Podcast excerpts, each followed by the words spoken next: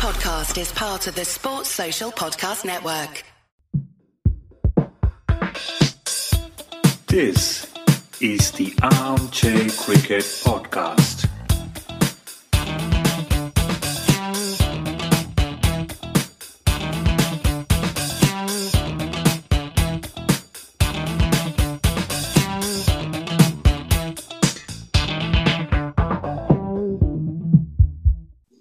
Hello, all.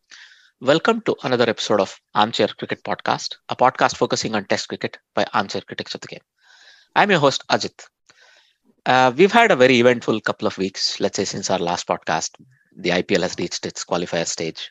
There is a test series between Sri Lanka and Bangladesh, which is in its second test, and there was an entirely surprising but very entertaining series between Namibia and Zimbabwe that got played. And to help me unpack all of these interesting events, we have a surprising guest. At least those of you who are familiar with the guerrilla cricket universe probably are aware of him. Hello, Mog. Welcome to the podcast. Thanks for having me, and apologies in advance. Well, as I said, uh, you don't have to apologize. Feel free to swear. Feel free to be yourself. I mean, we don't want any other Mog, right? We don't want the staid uh, alter ego of yours. We want Mog on the podcast, right? Fucking I.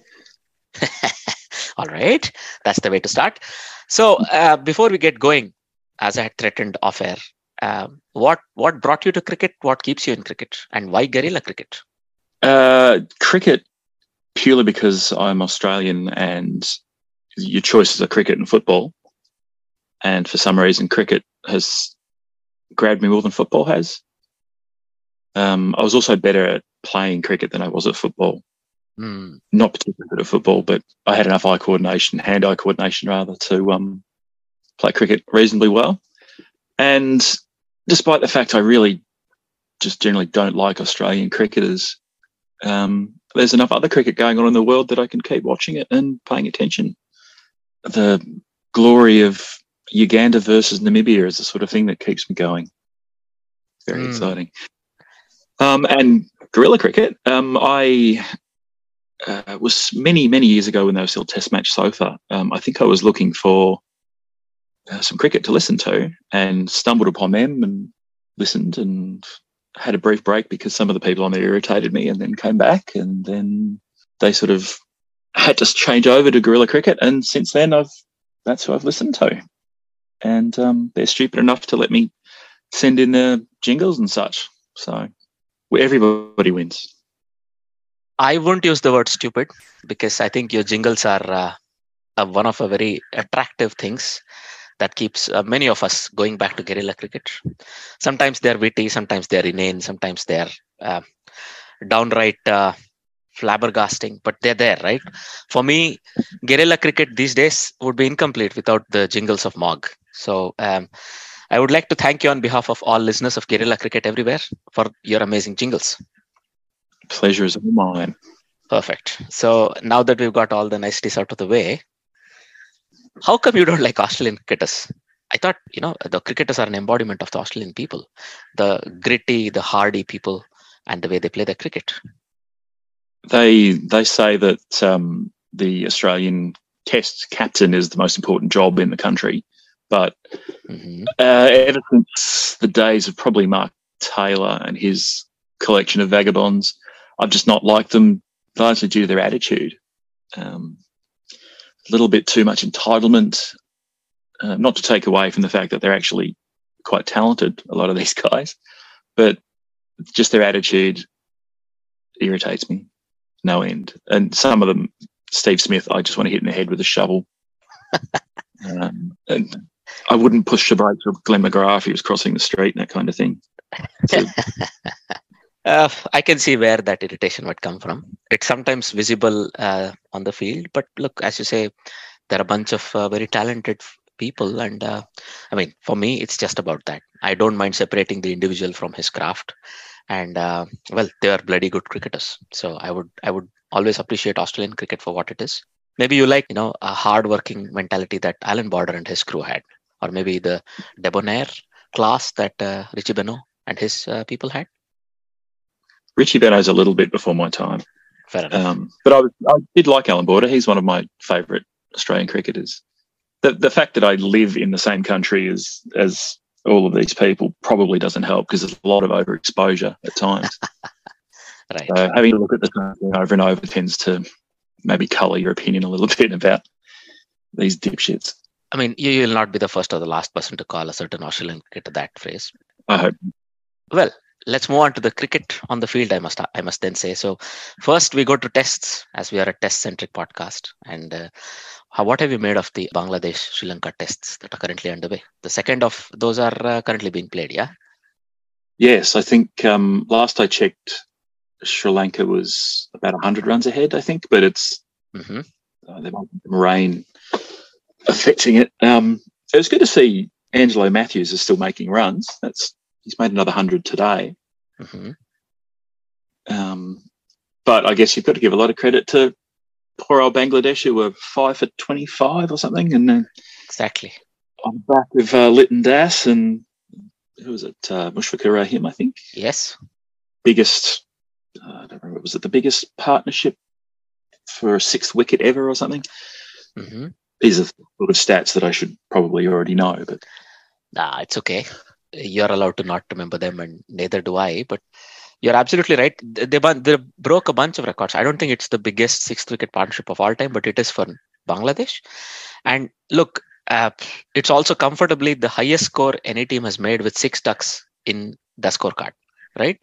So they have six ducks. They have 175 not out, a 141, and a 15.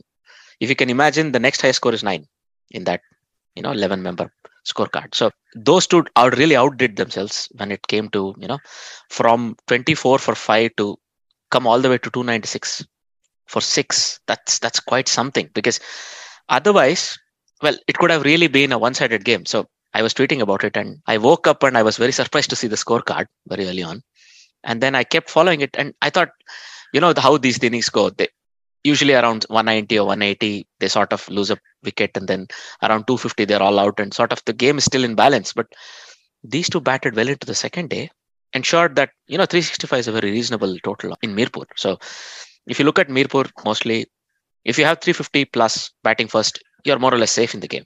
They took their team to safety. I mean is this something that makes you happy looking at the amount of maturity this bangladesh uh, 11 now has? It's. a- I used to say a lot that no um, Shakib Al Hasan, no Bangladesh, but he didn't. He got a first ball duck, so now you could probably say no Litton Das, no Bangladesh. Mhm. It's good to see them actually not falling in an enormous heap or not um, sort of succumbing to some pressure and being mature enough to dig in and build up an innings and then keep building it and keep building it and keep building it. They, um, I think Bangladesh has been a little bit patchy in the shorter forms of the game, but they still seem to be going all right in tests. You're right. And I think uh, one day and a T20 revolution is also imminent. For a team that started playing only in 2001, uh, to think, you know, 20, 22 years down the line, there's a lot more cricket that they get to play and there's a lot more exposure. The cricketing thinking is changed, is improved enormously compared to you know, 100 years ago, but they seem to be maturing quite rapidly for a team. The only team I can compare who did better than them is Afghanistan, but that's another story entirely. I'm really happy for the progress that the Bangladeshi test team have made so far. I think for the first 10 years they struggled quite a lot. It was a bit of a pain to see them tour any anywhere outside of Bangladesh. They've come a long way from there. Hmm. I know they're playing at home here, but the the mentality, the attitude, at least you have Tamim Iqbal, you have Litton Das. Mushfiqur Rahim is a part of the older brigade for me. But all of these people, what they what they bring to the team and the maturity that they probably gained from playing all over the world, it's very, very heartening to see because I think a strong Asian uh, cricket contingent is always good. Um, you don't want just it, it always to be India or Pakistan or Bangladesh. Uh, you need Afghanistan and, and Sri Lanka, all of these people to also come up. Speaking of that, what did you make of mathews's contributions? 199 in the first test and now another 100. Uh, he doesn't bowl anymore, does he, in tests? I don't think he's allowed to. he may break something. yeah, so probably just as well if he's still able to do that with the bat, then they probably don't want to have him snapping a spine on some miserable flat pitch somewhere. Mhm. Um, he's uh, he's got sort of had a lot of ups and downs, I think, because I vaguely remember he was he might have been left out of a test side Yeah. Yeah. uh, that long ago. But I don't remember if that was injury or um, No, there was some form. discontent as well. So uh, with, I don't think he quite called the selectors Muppets, but he may have done everything just short of that, and they decided to leave him out. Expressed an opinion, and that's not really allowed in most um, Hmm. cricket organisations. Hmm. But no, it's good to see him actually back out there and showing his class. I think I've often we don't see a lot of Sri Lanka necessarily down here, um, but it's good to. He's one of the guys that I like to think of. I suppose he's sort of been been there quite a long time, so it's good to see him still being able to contribute and actually, even if he's not bowling, still um, give him a boost. Yes, the Sri Lanka's been a bit shy of late as well. I think. Well, I think um, the next generation of cricketers are not coming through there. So you had the greats that were there, Chaminda Vas, Sangakkara, Mahela Jayawardene, they moved on. So these two, Chandimal and uh, Mathews are sort of left over from that class that, um, you know, that uh, people who learned under these greats. And then they, I think, could not kick on as effectively as most people had hoped. They both had uh, stints with captaincy, agreements, disagreements, getting dropped, getting injured, all of it. But also, Chandimal has scored 100 here in, in the second test, and I'm really happy for him because, look, these are actually very good test matches. I mean, they they are draws. Probably even the second one is going to end in a draw. Uh, but I think they're good test matches because it involved a lot of competitive cricket over the first four days. I mean, I dare say even the first test had some excitement on the last day. I don't know if you caught a bit of that. Uh, only after the fact. Only after the fact, sadly. It's Hmm. um difficult to get any broadcasts of a lot of matches down here, um, unless you want to resort to questionable means, which um, Uh, I'd never do, obviously. I'm surprised. I thought Australia, much like England, were still quite enthusiastic about Test match cricket, and this is still high high table Test match cricket. And I'm surprised to hear there is no uh, coverage of that. How come? Uh, I think possibly because it's on during the IPL. The IPL is definitely getting coverage. Yeah, Um, and despite the fact that our various pay TV networks could probably quite happily carry a, a feed of this somewhere, um, I guess it's their decision that nobody's interested in it down here. So they'll we can watch um, some overpaid rooster types running around in the IPL instead. I guess. all right, Not that I'm big about it. right. Interesting. Uh, but I I do think it's going to peter out to a draw this test. Right. I mean, unless you see any any other possibility, any last day hijinks, it's fourth day, and Sri Lanka, rightly as you said, lead by 115 as we record it.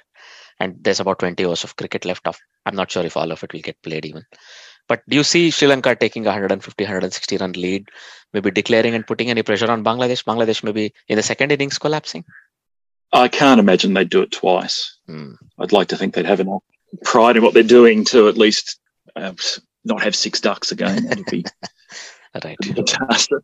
But no, I think I think you're right. It's just going to end up being a draw. It'll just sort of carry on. There'll be I don't think there'll be any great urgency unless somebody does have a very unexpected burst of talent. Or Hmm. I can't see it happening. All right. So, I mean, it, it'll end in a drawn test series where both the tests were a draw. I don't know how long ago this happened because test match cricket has evolved to a point where there are more results than draws um, compared to what happened in, I don't know, 90s and 2000s. So that's quite something. And maybe in this case, it will not be the same. Uh, it'll be a rare two drawn test match series, which is, uh, well, which is also a result, let's say, as far as the game's format is concerned. But yeah, I mean, I'm just, uh, I'm just happy to have any test match cricket while this behemoth called IPL grinds on. Well, I mean, it's grinding uh, towards a end at least this year. So, uh, have you been following the IPL at all? Was it finished 2028? This current series is going to end. Feels like it does, but let's see. There are only two games left. So, uh, well, I think we should go to that one then. Tell me, do you follow the IPL? Do you have a favorite team at all? the IPL sort of on at a very awkward time zone. Mhm. over here. Um, most of the matches don't start until 11 p.m. or midnight, so I don't really get to see a lot of them, which means it's a Oh. bit hard to get overly invested. It's more sort of following individual players that I would do, um, whether it's them not doing very well, um, as Kohli was earlier on, or um, sort of the drama around people like Tim David you know, paying huge amounts of money for a guy that they then don't select. Mm, mm. That's the kind of stuff that I tend to follow. The it's not it's not really something I spend a lot of time pondering, to be perfectly honest. It's um if it was it, there's just so much of it. I think is the issue. I'd, I'd, never be able to keep track of it. I think.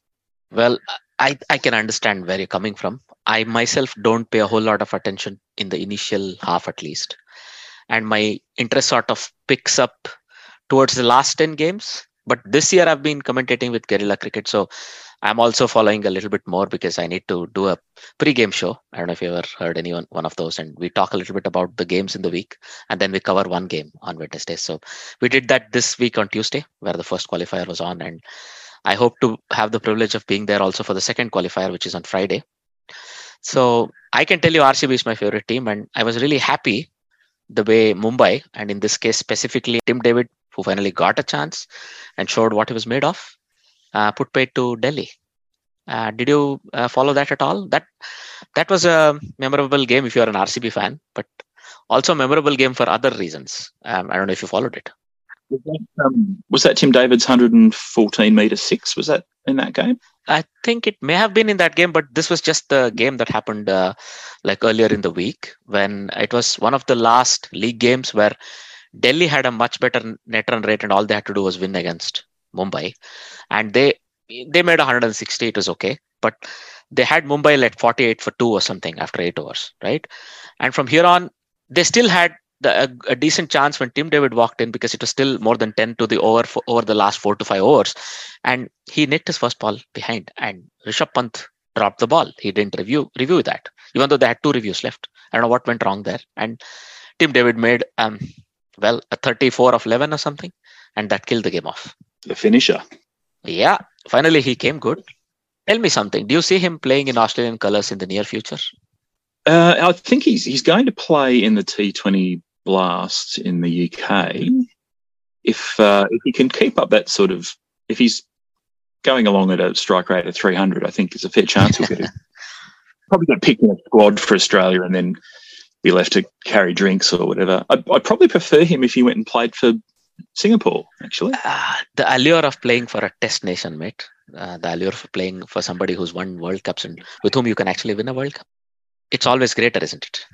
If if if he's picked for say the, the next World Cup, then he should clearly jump on board that. But if he's going to get picked for some fairly meaningless sort of limited over series with four games against some team somewhere that no one's going to remember five minutes after it's finished, then he probably mm, mm.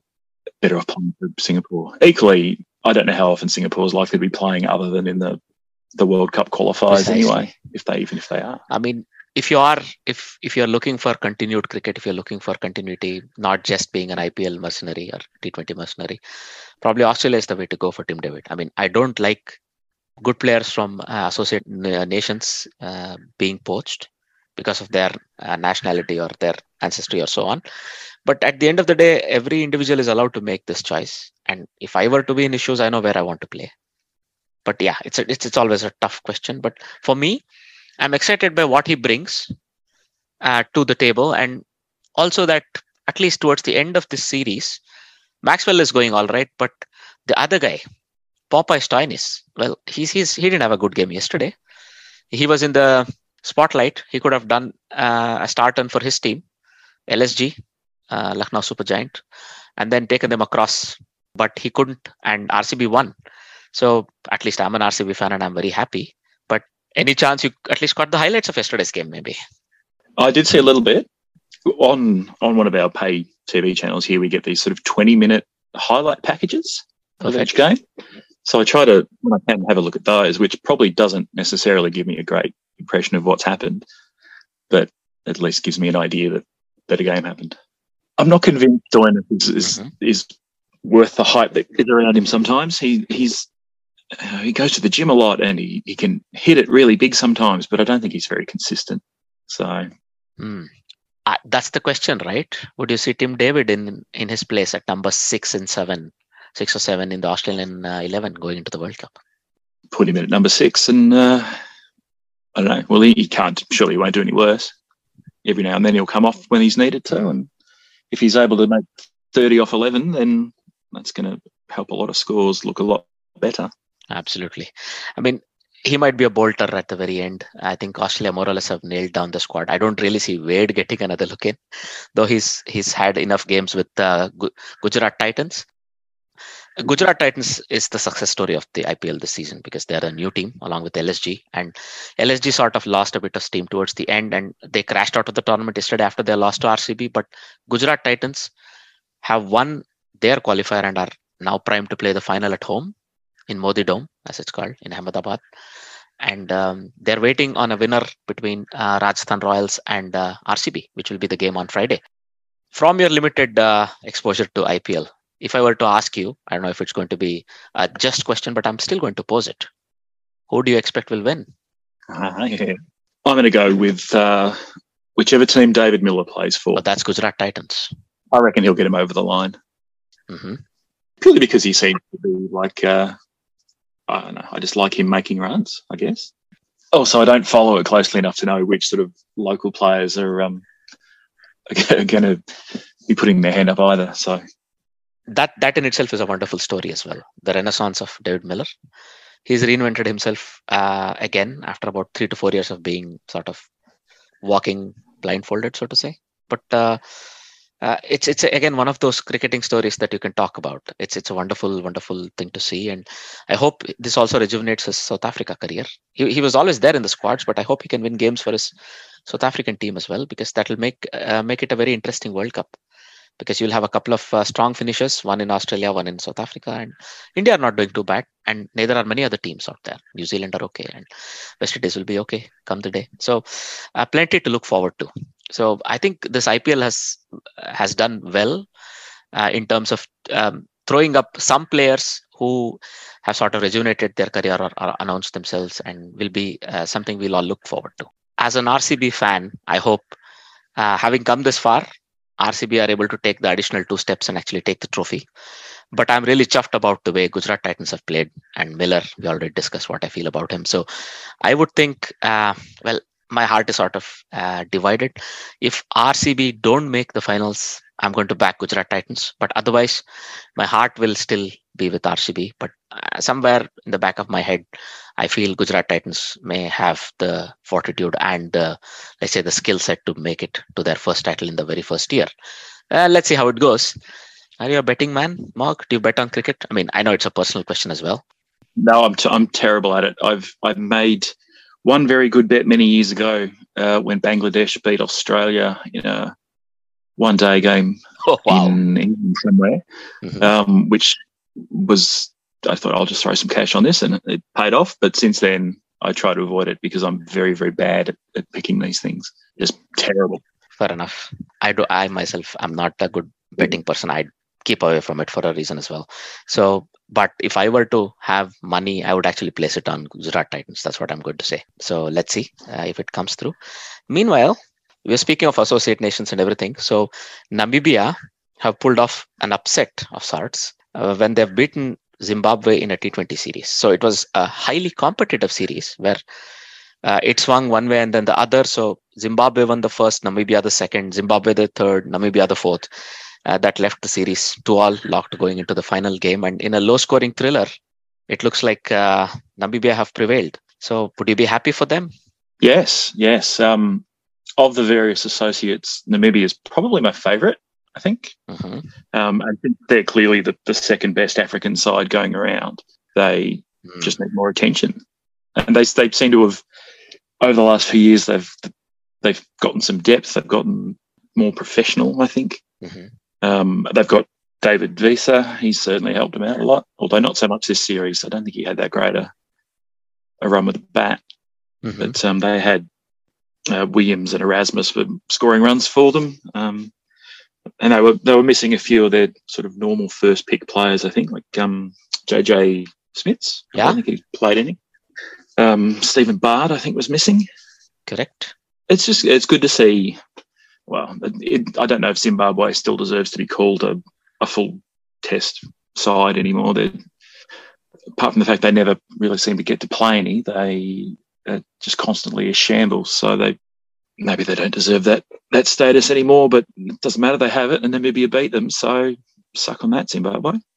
Well, it was a low scoring thriller. Yeah. And uh, in the last game, even though they made only 127, Namibia defended that. You would not uh, underestimate the influence of somebody like David Wiese in the training and on the field on the game day itself. The amount of experience this person brings. He's played international cricket. Mm. He's played everywhere, and now um, he's he's sort of going back to his country of birth, helping them. And he took uh, one for 17 of his four overs as well. It was no mean feat that they were able to keep uh, Zimbabwe down to 95. But you're right. huh? So Zimbabwe also doesn't come with a whole lot of um, caliber. Unfortunately, Sikandar Raza was there, but no Sean Williams. They're also struggling when it comes to um, producing good indigenous and homegrown talent, which is able to stand up to um, you know scrutiny in the worldwide uh, competition. And this makes it more and more for me a clear maybe for tests to survive. There is a World Test Championship. This is a good move, but maybe a second tier of Test cricket where the likes of Namibia, I dare say even Netherlands, right? Ireland may not like it, but Ireland, Afghanistan. So these these teams could be forming a six or an eight nation second tier of Test cricket, and they should play an alternative, um, you know, series league, so to say, World Series league, and the winners of that get promoted, and the losers in the or the last two ranked teams in the World Test Championship cycle should get demoted. What are your thoughts on this? That would be good. More Test cricket is always good. Um, you could get uh, the UAE or Oman or Nepal. They all seem to be on the way up. Precisely, uh, those are the teams I had thought of. That'll make it an eight. Yes. Yeah. So uh, then you just end up with Zimbabwe constantly being relegated. Um, hmm and the fact that you could, it would give, hopefully, it would give these quote unquote lesser nations the chance to play Test cricket, which at the moment I don't think there's going to be any more full members put in anytime soon. Gives them that chance to aim towards something and then hone their skills to a point where they can then be a little bit more competitive against people in the upper tiers. I can't imagine that Namibia is going to roll up in three or four years' time and and take on uh, Australia or India and have any great success. But it would give them uh, putting them in a structure like that would probably be a big boost for all of them. I think. Um, fair enough. That that that is something uh, maybe the powers that we need to consider outside of you know earnings and TRP ratings and other things which seem to be the most dominant set of things they do think about. I'm sure somebody somewhere, the development managers and so on, who actually are thinking about making cricket a more worldwide sport, um, they've already done a few good things. So, for example, yesterday we got to hear that five women's teams, Thailand, Netherlands, PNG, Scotland, and America, have been granted ODI status in the women's cricket. Hmm. They're doing what they can. They're trying to make it more and more open. So, and I think every associate nation, even if it plays a T20, now it's a T20 international. So they've also done that. So I hope this continues. So uh, cricket can only thrive if it becomes more global in its outlook, right? So, for example, we hear of um, Microsoft's Satya Nadella, who uh, you know has formed a consortium where they are looking to invest something like 120 million US dollars in the Major Cricket League, MLC. So uh, Hmm. this will be this will be very interesting as well. I'm I'm very curious what your thought on this is. Would the introduction of cricket into America and you know America taking a big interest in cricket is that a good thing? Yeah, I don't think it'd be a bad thing. It's there's 320 million people. There's bound to be a few good cricketers in there amongst it, and the more more teams we have playing, theoretically, the the better it'll be. Um, the issue would be getting Americans interested in it who aren't uh, expats from India and the West Indies and and so on. But China is another country. I think they should really be trying to get their hooks in as well Absolutely. I mean, because uh, you took it right out of my mouth. if they think they can get. If they can, Yeah. if they can get somebody like China in, invested in cricket, that's another 1.3 billion people, right? And uh, Hmm. I mean, they also have a lot of money that they would like to invest in things and see it grow. Uh, the Chinese mindset, so to say. So it's not that bad.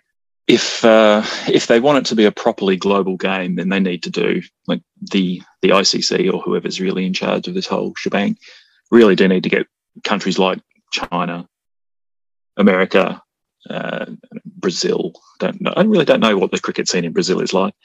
Mhm. But um, they recently had a European T20 tournament, which had teams from Bulgaria and places like that Right. getting a game, um, which is good to see.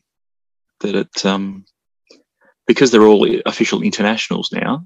It, I guess it raises the profile that little bit more and gives us all more stats we have to try and remember.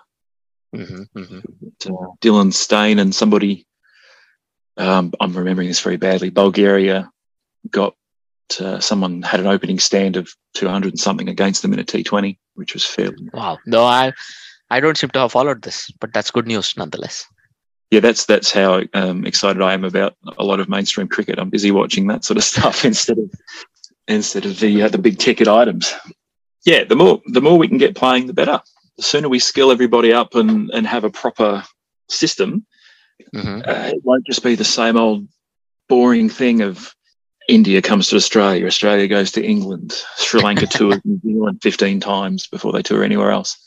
Even if it's even if it is just T20, that's that's somewhere to start and that's something they can build from, aspire. Absolutely. I mean, not a turn I saw this episode taking, but uh, I'm glad to hear you follow associate cricket more closely. You could, you know, one day come and become our uh, permanent uh, associate cricket correspondent. Who knows? Well, uh, I do follow Pavel Florin on Twitter. He's uh, oh yeah. Oh yeah. noted Romanian superstar, Mhm. who I think actually he is still Romania's leading wicket taker in T20s. So there are my credentials. Yay. All right. So that that's good enough. That's good enough. All right. Uh, if you were to move on a little bit and follow more news from around the cricketing world, so to say. So uh, Mhm. Dravid's good friend Laxman will coach Indian men's team when they are touring Ireland. So, um, you know, Laxman followed Dravid or succeeded Dravid as the next uh, coach of NCA, National Cricket Academy in Bangalore. Now he's also looking like uh, taking an associate role with Dravid as a coach in the Indian setup. Uh, do you smell any nepotism at all, or is it just qualifications? Is that uh, is Dravid going to be with the Test squad? Yes, Dravid is going to be with the Test Uh, squad in England. Well, it's a shame that they're not playing a Test against Ireland. To be honest, hmm that, Mhm. that would be nice to see because again, the the poor little countries of the the setup get overlooked too much. But it'd be interesting. I, I don't know what sort of coach Laxman would be, but he strikes me as somebody who'd probably be fairly good at it. hmm I'm basing that purely on having watched him bat. So whether that's a good indicator, I don't know. But um, it's good to see Ireland actually getting some games as well. No, you're right. Look, uh, I think India missed an opportunity here. It could have been a win-win. Had they played a test match in Ireland, it would have helped them acclimatize. Uh, well, I'm not going to say Edgbaston is the same as I don't know Ireland, but it would have given them more chance to bed in in similar conditions, if not same conditions, and it would have given Ireland a test. It would have been a win-win, right? Yeah. Uh, we know how notoriously bad Indian uh, test teams can be when they start a tour you could have gotten those uh, bugs out of the way in the very first uh, outing when you play Ireland, and you could have come to England not so ring rusty. But uh, well, I mean, they actually have a plan. It looks like where teams are traveling early and they're trying to train and they're trying to get some practice games if possible. At least squad members are, so that they don't c- come completely into the first test uh, looking, uh, you know, fresh off the IPL chops. But okay, that's that's one thing moving on, if uh, we were to look at Mott, Matthew Mott, your countryman, getting appointed the Mm. England's men's limited overs coach. Your thoughts on that? I don't know whether he's a a good coach in his own right, or he's just been very lucky to have had the players he's had with the Australian team. Hmm. Because it, you you don't probably don't need to do a huge amount of work if uh, if you've got Ellyse Perry and Beth Mooney and Rachel Haynes and those kinds of guys in your side. hmm Um, so it'll be interesting to, interesting to see how he handles a team that's maybe not chock full of world beaters. Um, And it'll, I guess it also depends whether he's really in charge or Eoin Morgan's the one really pulling Hmm. pulling the, the levers. But um, no, it's good to see him actually moving up in the world. Some might say, but I guess it depends on your opinion whether the Australian women's team having won basically everything forever is um, is a step down from the English limited overs setup. I mean, I'm thinking it's the other way around, right? So it's a step down to actually coach the English one day team after having coached the Australian all conquering women's team for a while. Probably a massive pay rise, though. Oh, yeah. Yeah. But I mean, this is the real world, isn't it? Where what you get to do has nothing to do with how much you get paid sometimes. And uh, that, that's Mm. okay. I've, I've, I've had uh, opportunities where I've been promoted up because of my incompetency. So it, it, it, it can happen. It can happen. I think you know also a bit of the corporate world in your uh, you know alias as what you do. What about Shelly Nitschke? Is she the right sort of person to lead this Australian women's team forward now that Mott has left? She's been the the assistant coach for a fair while, so she's Hmm. pretty well embedded in the whole thing. So Hmm. it would make sense if that was just sort of the succession plan. She moves in, things sort of carry on. She'd know all of the players. She'd know the, the sort of the up and comers. Hmm. So I think it's probably the right way to go. If um, I mean, I don't, I haven't seen anything about them casting out some wide net to try and coax somebody else down here to to be the, the permanent coach, but I don't think they need to. I think Nitschke can probably do it. Uh, th- there is the question: Why why make her an interim head coach? Why not make her a full time coach? oh, there's probably some some question of going through a quote unquote process and and having a, a wide net and tenders and making sure that they get the best blah blah blah blah blah blah. Mm, It doesn't necessarily show a huge amount of confidence, but uh, who knows? It could just um, could just be the way they want to do it before they announce it properly in a month's time. Who knows? fair enough. But I just hope she gets the job. Looks like she's uh, the right person. She's been with him for four years, or with them for four years as the associate coach or assistant coach, and she has a lot of uh, lot of experience coaching. So, I mean, it depends, right? So these days, the head coach himself or herself hardly does all the heavy lifting. That they have associates and assistants with them. So, what they give is directionality, thinking. No, I think the, your your head coach, I think, is often more uh, just the person who runs the meetings half the time. Hmm. ah, So I don't I don't know what her, her meeting PowerPoint skills are, but, ah, I see, I see. But yeah, no, I, I think she she's probably the right person for it. Look, at least in Australian cricketing culture, there's still the place for a Darren Lehmann, isn't it? Somebody who will sit with you with, with his arm around your shoulders and a bottle of beer in hand and talk to you. It doesn't have to always be all about PowerPoints and I don't I don't know what the, the culture of the women's team is like, whether or not that's the kind of thing that um, they'd be getting down for. But Hmm. uh, again, like I said, they they kind of they know Shelly Nitschke. She's been there a while. The players will already know whether they like her or not, or whether they think liking is probably not really relevant. But whether or not she's someone that they can work with and, and will be useful to them. So also, I just don't like Darren Lehmann, so he can bugger right off. I, uh, it looks like there's a bit of history there. I'll have to put a pin in that. Otherwise, we might take the rest of the time of this episode. So before we go away, I think we should uh, talk uh, about your cousins across the pond. Mm. What's with the spate of retirements? Katey Martin, now Amy Satterthwaite. What's going on? Well, Amy Satterthwaite's pulled the plug because they didn't give her a contract. So, Why? sort of peak. I guess they just think there are other people. It won't. It doesn't mean she won't get selected. I guess, Mhm. um, and she'll still be over here for the WBBL. I would assume. Mhm. But um, it seems a bit odd that I don't think she's suddenly dropped in form, or there's this sort of mandatory retirement age or something that they've got Oh, really? set up. So it just seems a bit strange. I haven't um, haven't read enough about it to know if there's any other stuff behind it. Mm. But um, if she's officially retired, then more benefit for whichever WBBL team she plays for, I suppose. I suppose so. And whichever hundred and whichever other T20 leagues and uh, cricketing teams she'll represent in the rest of the world. But it smells a little bit of uh, hypocrisy and uh, I dare say sexism. But uh, well, I'm going to park that because I don't expect New Zealand culture to actually indulge in any of these things. So I'm assuming there's more than meets the eye. At least the other retiree, Katey Martin, seemed to have had a full career, 200 and more internationals, and you know, a very vocal wicketkeeper, much in Healy's uh, Healy's mold. the uh, the obnoxious chirping thing with the gloves standing behind you. Yeah, Yeah, yeah. she's been. Um, I hate to use terms like a great servant of the game, but Mm. she she probably has deserved uh, retiring on her own terms instead of just not being offered a contract and resigning in a fit of pique. So All right. I mean, also another nice gesture from New Zealand cricket. They're uh, offering some sort of a compensation. The amounts, of course, will not be disclosed, but uh, New Zealand cricket is offering to compensate Pakistan for the aborted tour that they sort of left on the day of the first game in 2021, and uh, and they're also offering to play a couple more games in the return visit. Is this a good gesture? Is this enough? Do you think? uh, it might have been nice for them to give some sort of commitment to going back to Pakistan.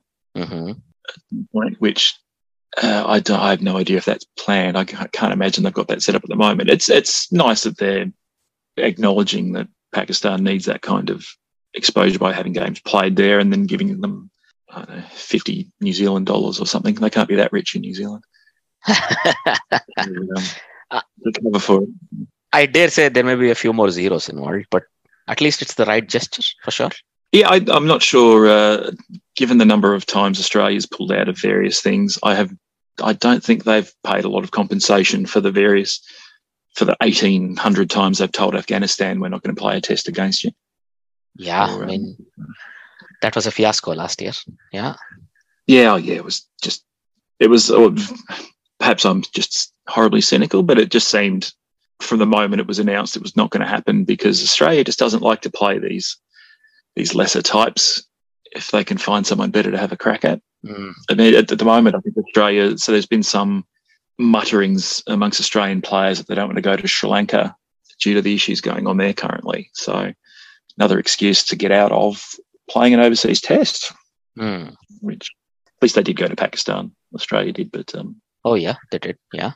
not as nice as New Zealand. They won't compensate anybody if they pull out. They're far too important for that. Fair enough. Shut up and be grateful, God damn it, that we even know that there's other cricketing nations out there, etc., etc. I mean, I, I, this is going to be another can of worms that I'll have to, again, close the lid on. Otherwise, we're going to go on for a while, I dare say. But yeah, we wish Amy Satterthwaite and Katey Martin all the best in their post retirement careers, whichever direction they may choose coaching, more cricket, and so on.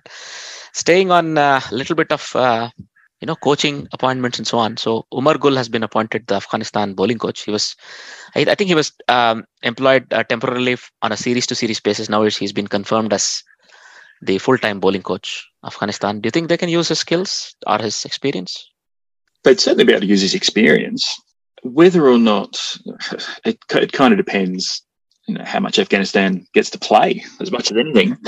They, well, again, like Ireland, they don't get to play many tests, which is unfortunate. But with the World Cup, when is that? October. That's not that far away. hmm um, him being there is probably going to be fairly helpful for. They've got enough. Um, I think they've got enough talent. They probably just need certain amounts of polish and and the tips and tricks and stuff that a guy like Gul can give them. Absolutely. I think Afghanistan's going to Zimbabwe soon. I think Probably you know more about their calendar than I do. I'll accept it. might be uh, sometime next month. I think they're going to play some Hmm. some T20s and some one days and things like that. So um, to see if if there's any sort of stamp that he can put on them. What that stamp would be, I don't know. All right. He'll teach them some new insults. I don't know. So, I mean, speaking of that, I think he communicates, uh, he's able to communicate with them in the same language. I think he speaks the language uh, that most Afghani players do, I think, Pashto.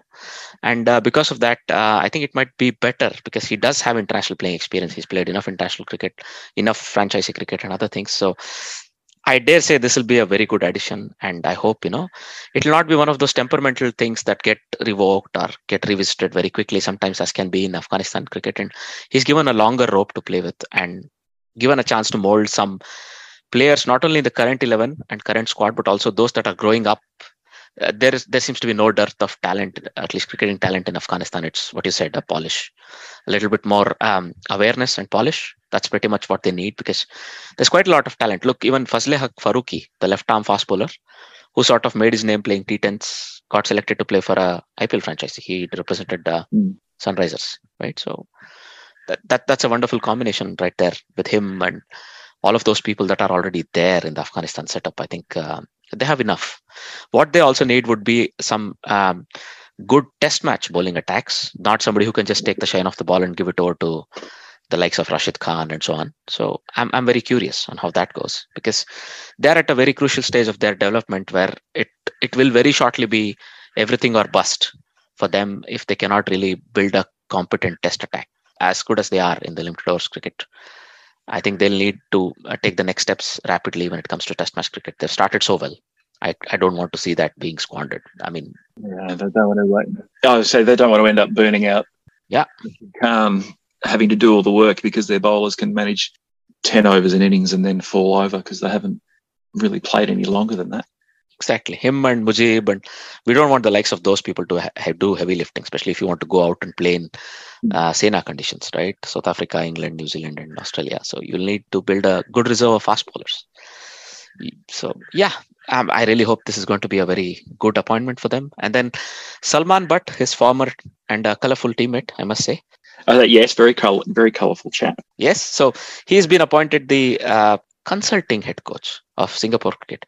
What is a consulting head coach, Mark? I'm going to hazard a guess. He's somebody who uh, doesn't have the responsibility but has the power, possibly.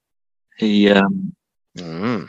he he won't get all the blame when it, if something goes well. or maybe he's not required to be on on premises and in Singapore at all times. Something like this. He can be going around the world and talking with them over Zoom or something? Do a few do a few Zoom calls, send a few emails, uh-huh. watch um, watch a bit of footage now and then, and send back some notes. Yeah, I don't know precisely what would do. It, it seems a bit a bit of a weird thing. I thought it was always a hands-on job, and you had to be present there in and around the setup and so on. But um, I, I don't know the conditions of what has been agreed. But he has somebody that he knows and knows him well enough, Jamal Hussain, who was also uh, women's cricket trainer in Pakistan, who's uh, also the fielding coach and trainer for Singapore. So he'll have some people that he knows and he can communicate with effectively as well there. So I- am looking how this is going to develop uh, as the number of uh, number of games they get to play is hardly anything Singapore. So I, I'm looking at how they will use him in the upcoming period as well. get Tim David back in that team. That'll help him out no end.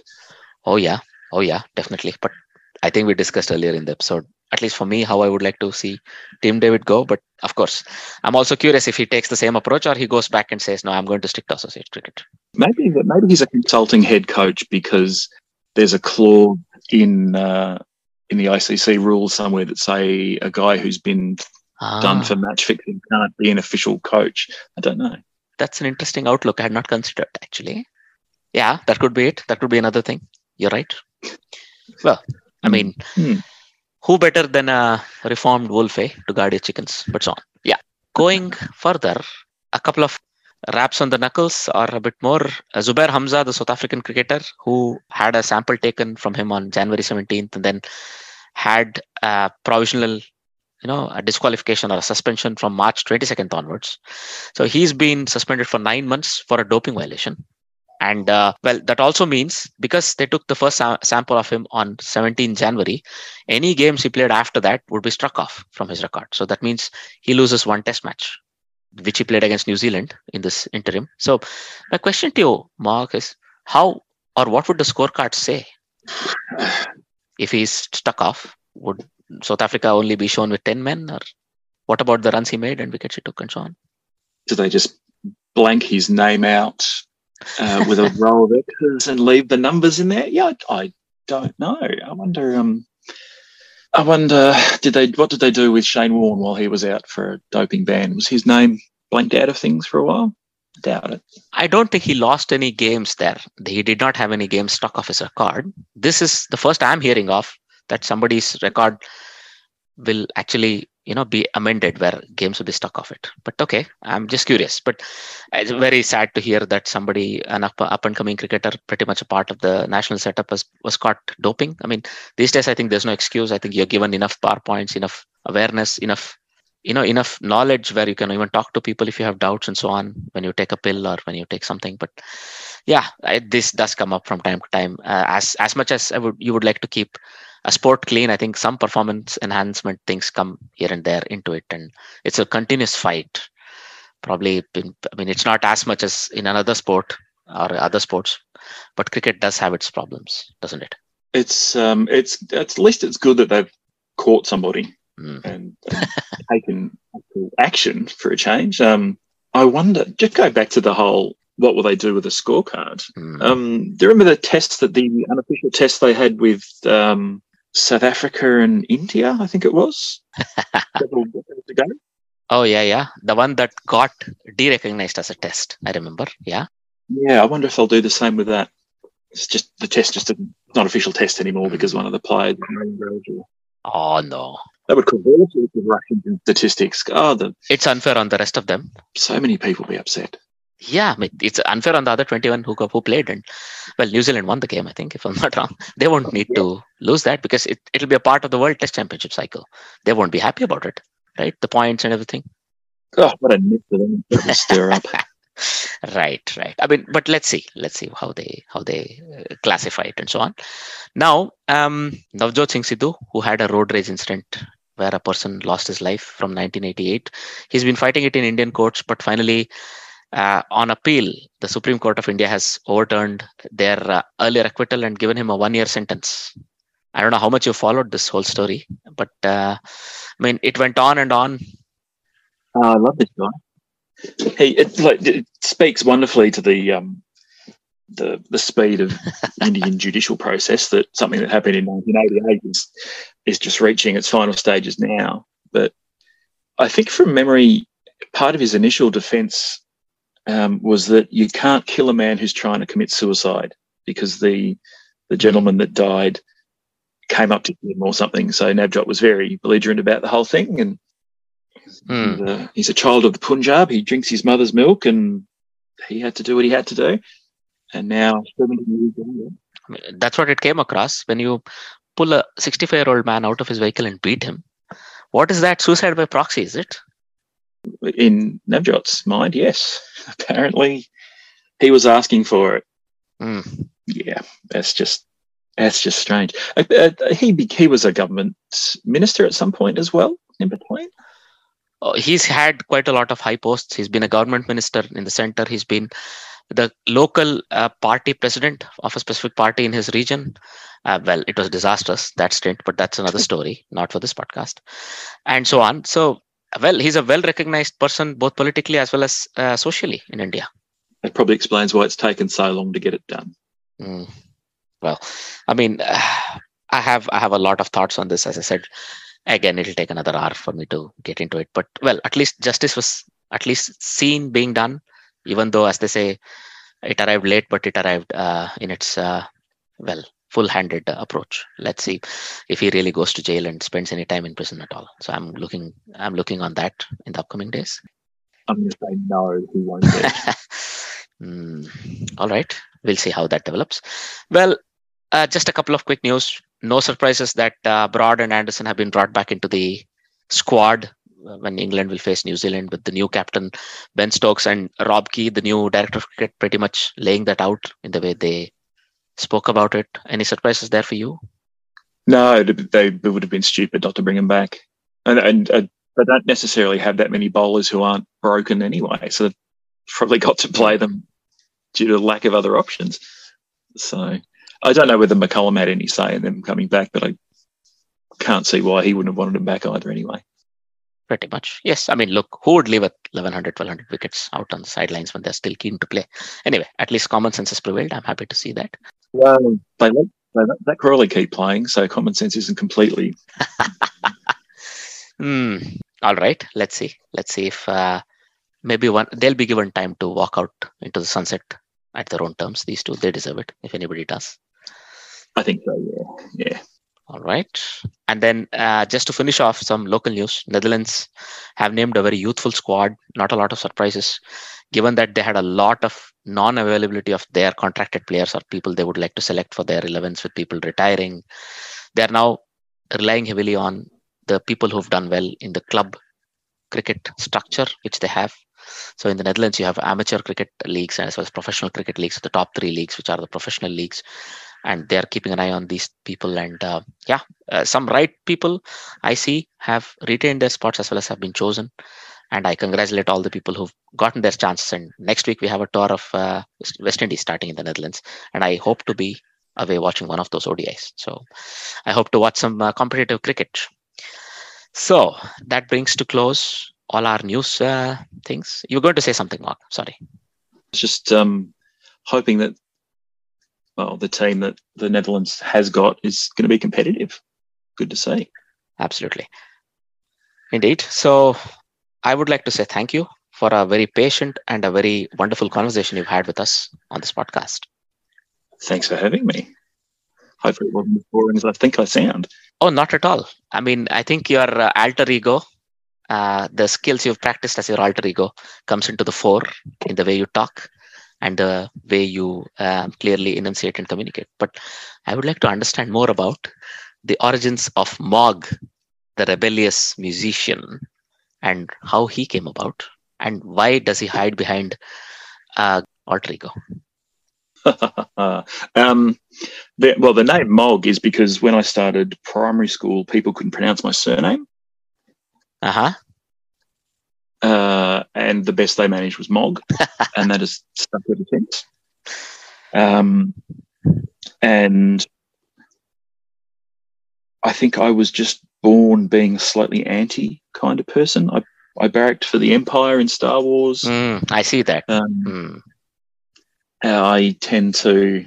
Oh yeah, my little display picture on here is from is an Imperial officer. Pretty much. um, pretty much. All right.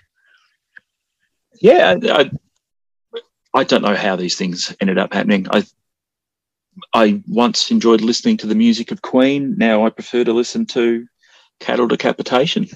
Good gods. Is that the name of a Um, band even? Or just Cattle? Yeah. Oh wow. I didn't know that. I'm going to follow up off air. Thanks for more education. They're uh, they're very ecologically aware. They're very uh, Uh-huh. they don't like people much, but they're they're big on saving the environment. Fair enough. So Fair enough. All right.